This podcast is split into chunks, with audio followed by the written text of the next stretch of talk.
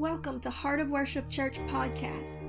For more podcasts, sermon videos, daily devotions, great new worship music, and more, be sure to download our app by searching Heart of Worship Church in the App Store or Google Play, or visit us online at heartofworshipchurch.com.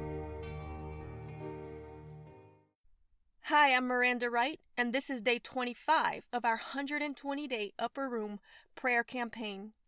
And today we're going to learn how to access those rivers of living water. You know, I fully expected the prayer mandate to go in a different direction today, but when I entered into prayer this morning, the Lord told me to open the Bible. And when I opened it, it opened immediately to John 4. And as I began to read, I realized what it was that He wanted to say today. So I'm going to read to you the account of Jesus and the Samaritan woman in the book of John, chapter 4, starting at verse 1. And as we read through, I want you to see what the Lord Jesus Christ was speaking to this woman. Because you see, the disciples, they never wanted to go through Samaria. Samaria was a vile, wicked place. When we talked about the wickedness of that woman, Jezebel, in a previous podcast, we have to recognize that the deities that she worshiped, Baal and Ashtaroth, originated in Samaria. In that language, the deity that Jezebel served was called Semiramis, hence the Sumerians in the land of Samaria. These people were the origin of evil in the eyes of the Jews, and they were very much avoided. But here comes Jesus, and he says, No, we're not going around, we're going right in to the enemy's camp because he had something to decree, he had something to say to the enemy and he was going into his territory to do it. So we read starting in verse 1 When therefore the Lord knew that the Pharisees had heard that Jesus had made and baptized more disciples than John, though Jesus himself baptized not but his disciples, he left Judah and departed again into Galilee. And he must needs go through Samaria. It's important to recognize that Jesus said, I need to go through Samaria. It wasn't a happenstance, but it was with intent that the Lord said, I have to go through Samaria. In verse 5 it says, Then cometh he to a city of Samaria, which is called Sychar, near the parcel of ground that Jacob gave to his son Joseph. Now Jacob's well was there. Jesus, therefore, being wearied with his journey, sat thus on the well. And it was about the sixth hour. There cometh a woman of Samaria to draw water, and Jesus saith unto her, Give me drink. For his disciples were gone away unto the city to buy meat. Then saith the woman of Samaria unto him, How is it that thou, being a Jew, askest drink of me, which am a woman of Samaria? For the Jews had no dealings with the Samaritans. This woman was amazed that this Jewish man would even speak to her, much less ask of her a drink of water. For the reasons that I mentioned earlier, the Jews had absolutely no dealings with the Samaritans because they were so vile and so inclined to worship these demonic gods. In verse 10, it says, And Jesus answered and said unto her, if thou knewest the gift of God, and who it is that saith unto thee, Give me drink, thou wouldest have asked of him, and he would have given thee living waters. Now, I have to explain what's taking place here because even the woman herself did not understand what the Lord Jesus Christ was doing. Remember that I said that Jesus had to go into the enemy's territory to make a proclamation that he was going to take the territory in a way that nobody expected. And so we see him here having a conversation with this Samaritan woman. She was of a nationality that the Jews did not associate with, and a woman nonetheless. And here Jesus is saying to her, If you knew who you were talking to, and if you would but ask of me, I would give you living waters. Now, what does this mean, living water? Jesus was making a proclamation that he was going to bring the fulfillment of the prophecy given by the prophet Joel when he said that in the latter times God would pour out his spirit upon all flesh. And for that answer, we have to jump really quick to John chapter 7, verse 37, where it says, In the last day, that great day of the feast, which was Pentecost, which we talked about yesterday in the message about the blood. During the last day of this feast, Jesus stood and cried, saying, If any man thirst, let him come unto me and drink. He that believeth on me, as the scripture hath said, out of his belly shall flow rivers of living water. But this spake he of the Spirit, which they that believe on him should receive, for the Holy Ghost was not yet given, because that Jesus was not yet glorified. So in the book of John, it makes it very plain with no need for interpretation that the river of living water was the infilling of the Holy Spirit. The very favor, power, and influence of God Himself placed inside earthen vessels. Between the time of the last prophet Malachi and the emergence of Jesus Christ, there was a period of 400 years where there was no true prophetic voice coming forth to declare truth to the people. And in this time period, the church had become very corrupt. The Roman Empire was occupying Jerusalem. And the church of Jerusalem, the temples of those days, had become Hellenized. They had become very decadent. They had become very desirous of the things of Rome, of the material things of this world. And they had incorporated much of the Hellenistic worship into the church of Israel. Instead of walking and serving among the lowly, they were making themselves rulers over others. They were walking in vainglory. They were incorporating the things of the pagan world into the worship of the church. They had mixed so much that many could not tell the difference between what was scriptural and what was counterfeit. The Bible says that the priest ought to teach the people how to discern between what is clean and unclean, what is holy and unholy. But this was not being done anymore. In fact, much of the church had even been sold. Literally, selling out to this compromising counterfeit of Hellenistic worship. It was this corruption that upset Jesus so much when he walked into the temple and began to rebuke and crack the whip. Because you see, God has always called his people to be separate. The word holy means set apart, separate from the world, because the Bible says to be friends with the world makes you the enemy of God. But he has called us wholly unto himself to stand in the unity of the Spirit, in love for all men, but in agreement with his word. And so during this time period, there were a people called the Essenes. And they were so grieved in their spirit by what they saw going on in their church, how it had become so much like the world, and so unlike God, and in opposition to the words of God. So this people took the word of God and they said, We will do what it says. We will make ourselves holy and set apart, and we will separate from this system. And so they went out into the desert. Many of them were well off. They were businessmen. They were incorporated into this world system. But because of the love of God, they left it all behind and were willing to follow the word of God out into the wilderness.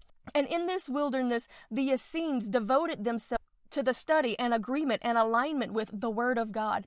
So, in a time when there was really very little understanding of the true Scripture because people had so taken in these false teachings and these compromises and cooperations with the world system, that they had lost the reality of the God of the Bible, the God of Isaac, Abraham, Jacob, and Moses, the God of Israel. They did not understand that this God expects us to stand holy and apart from the things that are opposed to it. And therefore, they went out to learn the truth. They went out into the wilderness and they sat and allowed themselves to be taught by God. And it was in this wilderness that God preserved the Word of God and the revelation of God and the truth of God, while the others in the city were being corrupted more and more and more every day. Now, it was not easy for the Essenes to live where they did, to give up the ease and the pleasure and the conveniences of living in the city to go out into this wilderness where it was hot, triple digit heat most of the year. There was little to eat. It was hard work. It was labor intensive. They had to give up almost all that they had. They had to be willing to live with very little in order that they might be filled with much. But it was in this place that God birthed the man who would be called by Jesus Christ himself the greatest prophet that the world has ever known. You see, because as they began to search the scriptures and seek the Lord and devote themselves in love to one another and obedience to the word, God began to pour out in them. And they had this belief that out of this wilderness place that nobody wanted, that nobody wanted to go to, that nobody wanted to be part of, that God would use them to prepare the way of the Lord. It was in this place that we see the first vestiges of the type of baptism that we're used to today. In fact, it was by the instruction of the Lord directly to the Essenes that they created the first baptismal. This is before the time of Christ. And it's also the first times that we see teachings about our modern concept of living water. Because you see, the Essenes, they began to baptize as an outward showing of an inward change, that they had been cleansed by the Word of God. Therefore, they washed themselves in the water of God as representative, but it had to be in living water which means that they couldn't just have water hauled into a tank and be dunked in it or it wasn't counted sufficient. It had to be water that was still flowing under the leading of God. Therefore, did they actually dig a tributary from a nearby stream and have it pour directly into their baptismal because you see, the living water always represented the Holy Spirit.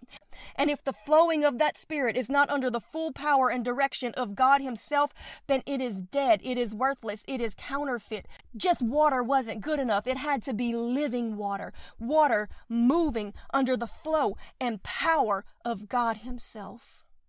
This is why we see many a dead service in many a dead church because there's water, but it's not living water. Oh, we try to bring it in. We try to bucket it in. We try to mimic what we saw on TV. We try to mimic what we saw work down the street. We try to mimic the churches that are walking in Hellenistic worship. But when we humble ourselves and recognize that we can't make it happen, and in humility we set forth the labor that it takes to ensure that what flows in our church is flowing completely by the leading and power of God Himself, we will have living water. The true Holy Spirit will flow. Because you see, it was hard work for them to dig that tributary. They had to dig it out, out of rock, out of the mountain, out of the desert. But they did it under the obedience of the Lord because God wanted to say something. He wanted to say, you know what, sometimes it's hard work to dig it out. Sometimes you got to get on your knees and pray it out. Sometimes you've got to fast and wait it out. Sometimes you've got to give up what you want want it to do, to do what He says to do. Sometimes you've got to be willing to be broken and crushed and walk it out in blood, sweat, and tears in faith because of a word that He has given you that seems absolutely ridiculous or impossible. But by faith, we're going to stand on it. We're going to obey it. We're going to walk in it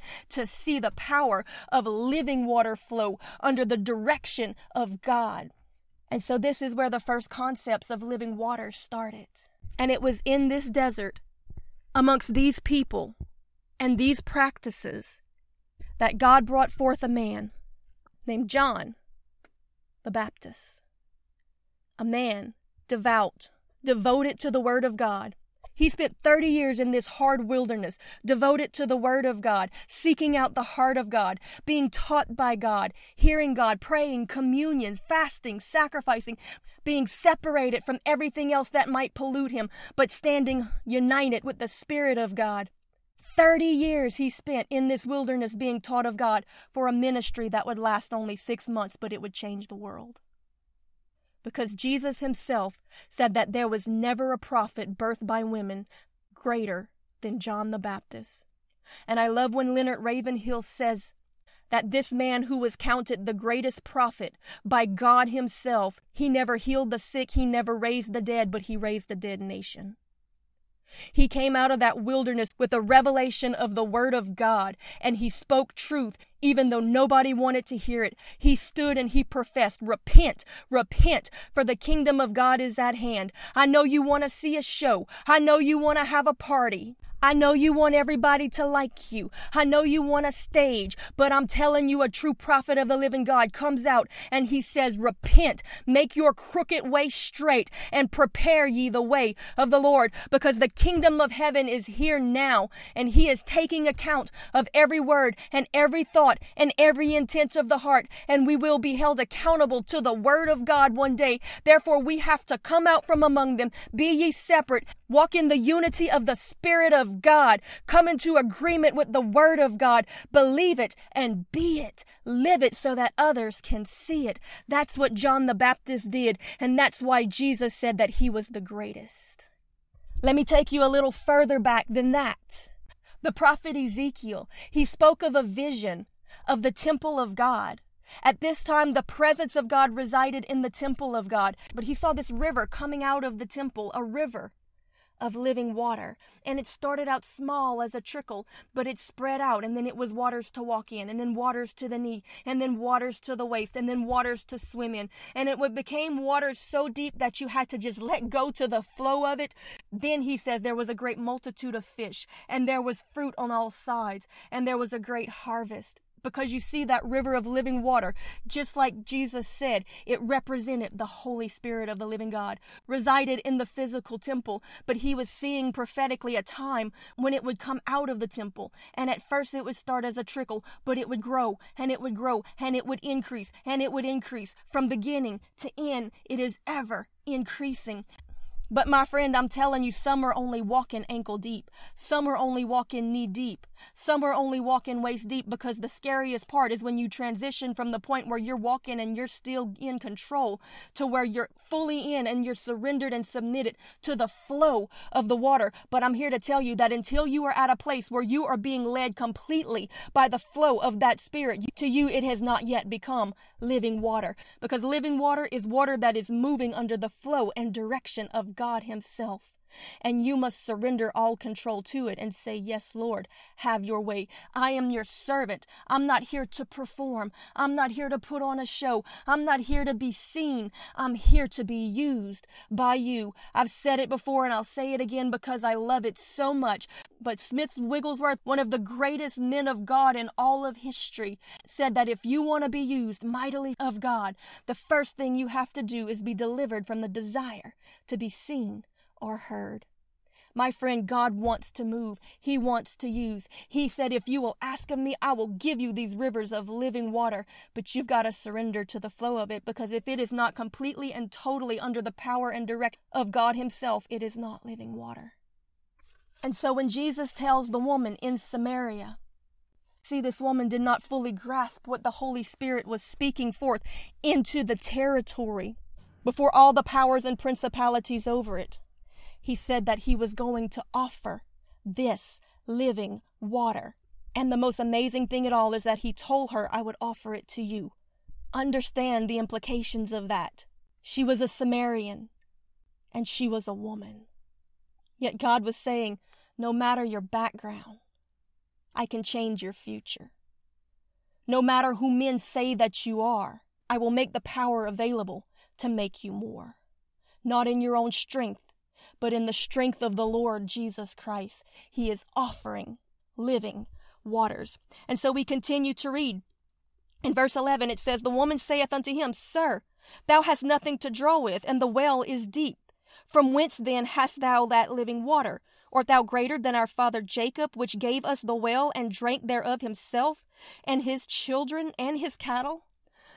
And Jesus answered and said unto her, Whosoever drinketh of this water shall thirst again, but whosoever drinketh of the water that I shall give him shall never thirst again. But the water that I shall give him shall be in him a well of water springing up unto everlasting life.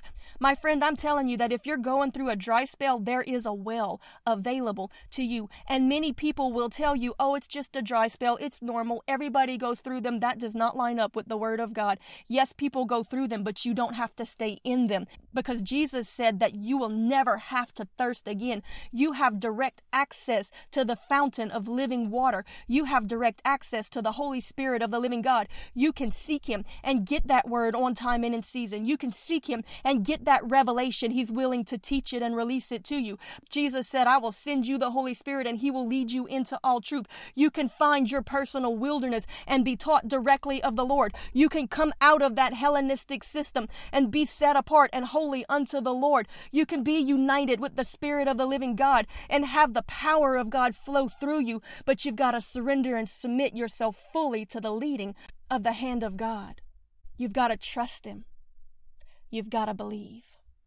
You've got to lay down all that you think you can do and surrender to the flow of that river of living water so it can bring you to all the things you never could get to on your own. So that it could bring you to that sea teeming with fish. So it can bring you to the multitudes that are needing to be caught. So that it can bring you to that place of fruitfulness that is promised in the vision of the river of God when you get to that deep place. We're not staying in the shallows anymore. We're ready to cast out into the deep. In verse 15, it continues to say, The woman saith unto him, Sir, givest me this water, that I thirst no more, neither come thither to draw. Jesus saith unto her, Go and call thy husband, and come thither. Now, Jesus is doing something very important here, because in verse 17, the woman answereth and said, I have no husband. And Jesus saith unto her, Thou hast well said, I have no husband. For thou hast had five husbands, and he whom thou hast now is not thy husband. In that sayest thou well. And then in verse 19, one of the most hilarious verses I find in all of Scripture, she steps back and looks at him and replies, I perceive that thou art a prophet. yeah, I think so, lady, because he just called you out. But here's the thing he wasn't doing it to be mean. He wasn't doing it to embarrass her. He wasn't doing it out of cruelty or arrogance. He was doing it out of love and compassion because he knew there's no way she could truly receive this river of living water except that she first see the error of her ways and repent. That's why God sent John the Baptist out to preach, Repent, repent, prepare ye the way of the Lord. For the kingdom of heaven is at hand. You see, God offers us all the power of the kingdom of heaven, but we cannot receive that river of living water until first that we have recognized our sins, acknowledged our sins, and repented of them. So it was not arrogance. It was not a lack of compassion. It was not haughtiness or hatefulness or intolerance that Jesus called out her sin. It was truth the way, and the life being made available to her because that she could not receive until she first believed and repented. In verse 20, she continues to say, Our father worshipped in this mountain. And ye say, as a Jew, of course, that in Jerusalem is the place where men ought to worship, because that's where the temple was. And Jesus saith unto her, Woman, believe me, the hour cometh when ye shall neither worship in the mountain, because you see, Baal was always worshipped from the high place. He wanted to be seen, he wanted to be worshipped, he wanted to take the higher seat. Baal was always worshipped in the high place, and this is where the Sumerians worshipped. But the Jews, they worshipped in the temple, where the presence of God resided. But Jesus tells her, Woman, there is coming a time when men will neither worship in the mountain or in the temple at Jerusalem. And then he continues to tell her in 22, you don't even know what you're worshiping because the Bible says that anyone who worships anything but the true God, the God of Isaac, Jacob, Abraham, and Moses, the God of the Bible, anyone who worships anything else, including self, is actually worshiping devils. So he tells her, you don't even realize what you're worshiping. But I'm telling you that the hour cometh, and now is. It already was, because Christ was there, when the true worshippers shall worship the Father in spirit and in truth, because the Father seeketh such to worship him. God is looking for people to trust him, to believe him, to receive him, and to walk that out in truth, to worship him in spirit, to be led of his spirit, and to obey it, to walk that out in the truth thereof. God is searching for a people who will be like those crying in the wilderness, Repent, repent, prepare ye the way of the Lord. He's looking for a people who worship him in spirit and in truth, in belief and in action, in song and in life, in devotion and in expression. He wants a people wholly set apart unto himself. In 25, it continues and it says, The woman saith unto him, I know that Messiah cometh, which is called Christ. When he is come, he shall tell us all things. And Jesus saith unto her, I that speak to thee am he. Jesus announced himself, professed himself as the Messiah to this Samaritan woman. There were many that sought to know. There were many a priest and a preacher. There were many a scribe. There were many a noble men who wanted to know. But Jesus revealed himself to this Samaritan woman because she humbled herself to believe. She already was beginning to acknowledge, to say, You are matching the description of the Messiah. I believe that it's you, is it? And he said, Yes. And in 27, it continues to say, And upon this came the disciples. They walked up to witness this and marveled that he talked with this woman. These disciples who had been with Jesus couldn't believe that he was talking to this woman, that he was revealing himself to her. Yet no man would dare question him about it, though they asked amongst themselves, Why is he talking to her? And in 28, it says that upon the revelation that this Christ is the Messiah, that we might receive these rivers of living water, that she understood this is the one we've been waiting for the way, the truth, and the life, the Word made flesh, the only way the one that truly deserves to be worshiped. Immediately it says, she dropped her water pot and went her way into the city and said unto the men, She began to testify. She began to be a witness. She began to preach unto the men of the city. And she said, Come and see a man which told me all things whatsoever I did is not this the Christ. She went out into Samaria, into the enemy's territory, into the very camp of Baal worship itself, and began to preach the gospel and lead men unto Christ and say, Come and see this man. Truly, he is the Christ. She was a manifestation of the prophecy coming to fruition that in the last days God would pour out his spirit upon all flesh, and sons and daughters would prophesy and speak the word of the Lord. That we would all see visions and dream dreams, and the servants and the handmaidens, and the lowly, and those who don't seem worthy, and the least of these, they will be used of God mightily because He will make His Spirit available to all who are willing to humble themselves and recognize their sins, to acknowledge them as sins, repent of them, turn away from them, and confess Him as Christ, and worship Him as Christ, and believe in your heart enough for it to come out of your mouth that she went out to be a witness of Christ and lead others back to Christ. What a powerful testimony in the life of this Samaritan woman. And now we know why Jesus had to go through Samaria. He went to take the territory. He went to tell the enemy, This is how you lose. Because the fire's gonna move. See that living water, which represents the Holy Spirit? In the Old Testament times, that fire fell on the sacrifice that was placed on the altar and it was visibly seen as a fire coming down and resting upon that altar by all the people. And they knew when they saw that fire in the temple that it was the presence of God. But for a long time it had not been seen because that the temple had been defiled. This Hellenistic worship, this merger of the world and the church, this mixture, this agreement with sin had caused the Holy Spirit to depart. But on the day of Pentecost, that 120 people praying in that upper room, many of them Jewish, that though they had never seen it, they knew the stories of how the Holy Spirit fell in flames of fire. And as they sat and prayed, and that mighty rushing wind entered in, and that spirit of fire rested upon their heads, manifested as cloven tongues of fire. They knew what it meant. They knew that it meant that each individual person in this room was now the new temple of God, and the fire, the presence of God, had returned and fallen upon it. And this is the realization of what Jesus was professing in Samaria because now no longer was worship restricted to the temple in Jerusalem, but now we become the temple and we can carry that presence and that fire out into Judea and Samaria and the uttermost parts of the world. We take it to the enemy's camp but only once that we have received it. Because even the disciples who spent three and a half years being taught directly by Christ Himself, He said, Do not leave Jerusalem until that you have been endowed with power from on high. Wait until you receive the fire of the Holy Spirit. Because you see, John the Baptist, when he baptized with water, with that river of living water, which was a representation of the baptism to come, he said, I baptize with water, but there is one coming after me, whose shoes I am not worthy to unloose, who will baptize you with the fire of the Holy Ghost.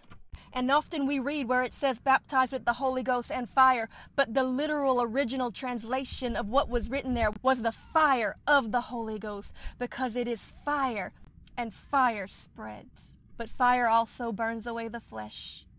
Fire purifies. Fire changes things. So if you want to get the real fire, then get into a wilderness. Be taught of God. Be led of His Spirit. Calm yourself and quiet yourself until you get that word, that direction, that correction. You let it change you. And then you go out and let Him use you to change the world. Because you're never going to win the world by being friends with the world. Because God said that makes you the enemy of God and the power of His Spirit will not endorse it. You will win the world by being like John the Baptist, that voice crying in the wilderness, Repent for the kingdom of God is at hand. Lord, we ask for your fire. God, we ask for those rivers of living water. You said in your word that if we would ask, you would give. But God, we have to understand that by asking, we are taking on the responsibility of all that encompasses that John the Baptist spent 30 years in the wilderness to have a ministry that lasted only a few months and ended up costing him his life in the end because many don't want to hear the truth. But in love, you still have to deliver the truth, whether they want it or not. And you can't come into agreement with the world, but you have to stand in the face of the world, saying that though we are in the world, we are not of the world, but we are the children of the living God. And we will walk in unity with the Spirit of God, in agreement with the Word of God, and see the power of God manifested that lives might be changed. We are not going to bow to the Hellenistic system, to the gods created by the minds and desires of men, or even as the Bible says, as the Gentiles do when they don't even realize that they are actually worshiping demons, when they are standing in agreement with the world and the things that are in contradiction to the word of the living God. God, we choose to worship you. We choose to worship the God of the Bible, not the God of our own creating and our own making or a God of mixture as the Israelites were doing in that time that so displeased the Lord that he actually wept as he made the whip to go in and correct and to chastise because you love your church, you love your bride, but you will not tolerate them compromising and mixing with the world because you love them and you know that it will damn their soul to hell. You are willing to correct, you are willing to chastise, you are willing to speak the truth. You are willing to take the whip out if it is necessary because you love, and you will stop at nothing to bring correction that we might be brought back upon the path of righteousness. And God, we thank you for the faithful men and women of the faith who were willing to speak the truth, even when it cost them their popularity, even when it cost them friendships, even when it cost them engagements, even when it cost them their very lives. But because they loved you and they loved your bride and they loved your truth, they spoke it in hopes that one might be saved because you, God, are worthy of the reward of your suffering. And if for no other reason but that we love you, we ought to be willing to speak the truth, no matter who likes it, no matter who runs from it. God, we have to do it in love because you are worthy of the reward of your suffering. You suffered that people might be saved out of their sin, out of their error, out of their compromise, not made comfortable in it. God, we worship you. Jesus, we come before you and we ask for those rivers of living water that might empower us to be that witness, to go out even into the midst of the enemy's camp and not be changed by the world around us, not compromise and join in with it, not become friends with it, but to stand apart from it in unity with your spirit, led by that river of living water flowing completely under the power of God to manifest your word and your truth and your demonstration, to speak what ought be spoken, that it might be believed and men might be saved. Because your word is tried, it is true, it is a buckler, it is a shield to all those who believe. But the enemy will stop at nothing to get us into agreement with the world, into agreement with sin, into agreement with error, into agreement with doctrines of demons. He will do anything he can to get us in agreement with something that is in opposition to the word and will of God because it strips us of authority, it strips us of anointing, it strips us of protection, it strips us of the blessing.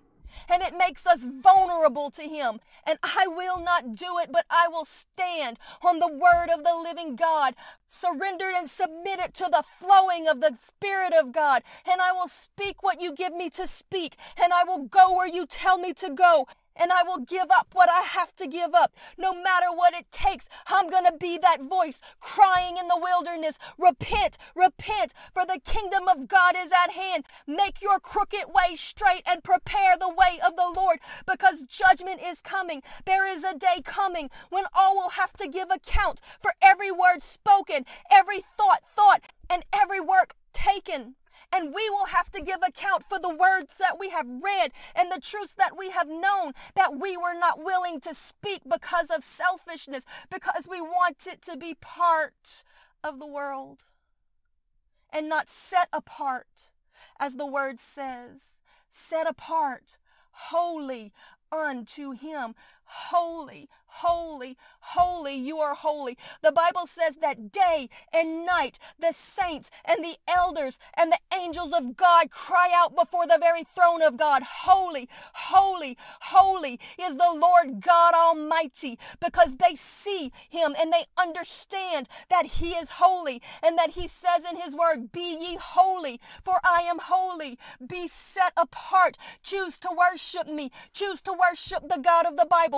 Be as Joshua when he stood in, in the midst of the promised land and said, I will possess the land by decreeing and declaring that as for me and my house, we will serve the Lord. We will not compromise. We will not yoke up with the enemy. We will not be unequally yoked, but we will stand in purity of the word. We will preach the truth. We will be the truth. We will be a demonstration of the truth. And you can go back to the gods of old and you can go to the gods of the land and you can serve the Canaanite deities. But as for me and my house, we shall serve the Lord. We shall speak the truth. We shall preach the truth and we will bring it out into Samaria and into the uttermost parts of the world because that is what living water does. That is what the fire does. That is where it goes. It brings the truth out and it does not compromise it. It doesn't change it. It doesn't sugarcoat it. It brings it to those who are willing to believe it and receive it and be changed by it.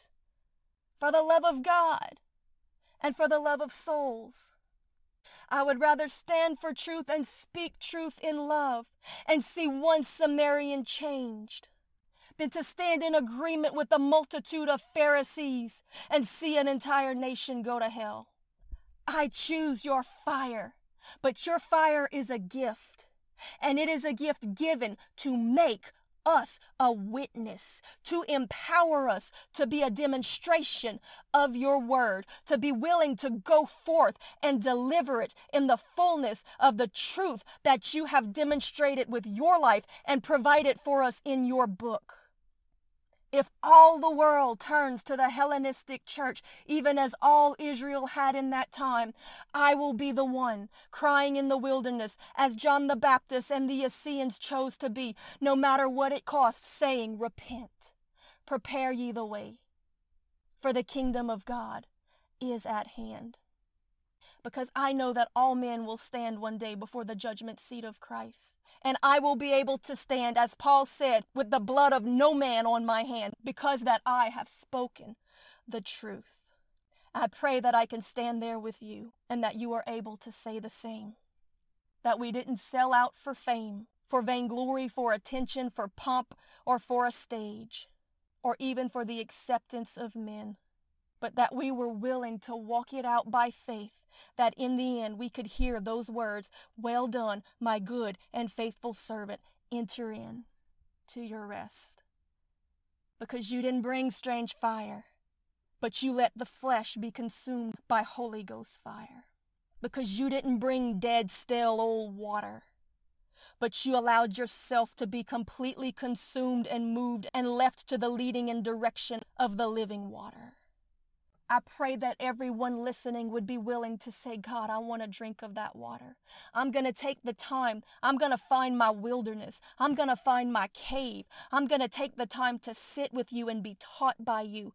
I'm going to be willing to give up the pleasures of the world, the distractions and the entertainments, to take time to sit in that place of prayer and be taught by your spirit that when you take me out of this wilderness, I will come out in the power of the spirit and the demonstration of the spirit so that I don't have to rely on strange fire, on talent, on skill, on entertainment, but I can rely on the word of the Lord coming forth out of me like a sword to destroy the works of hell.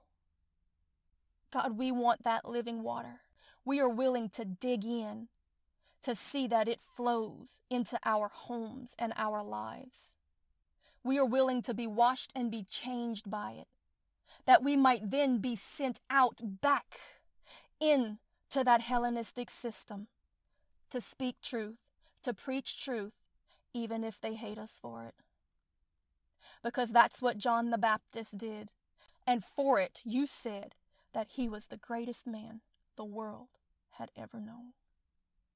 You said the greatest in the kingdom is the servant of them all. And he was willing to serve all with the truth, even unto the death. Lord, let us be moved by the leading of your Spirit.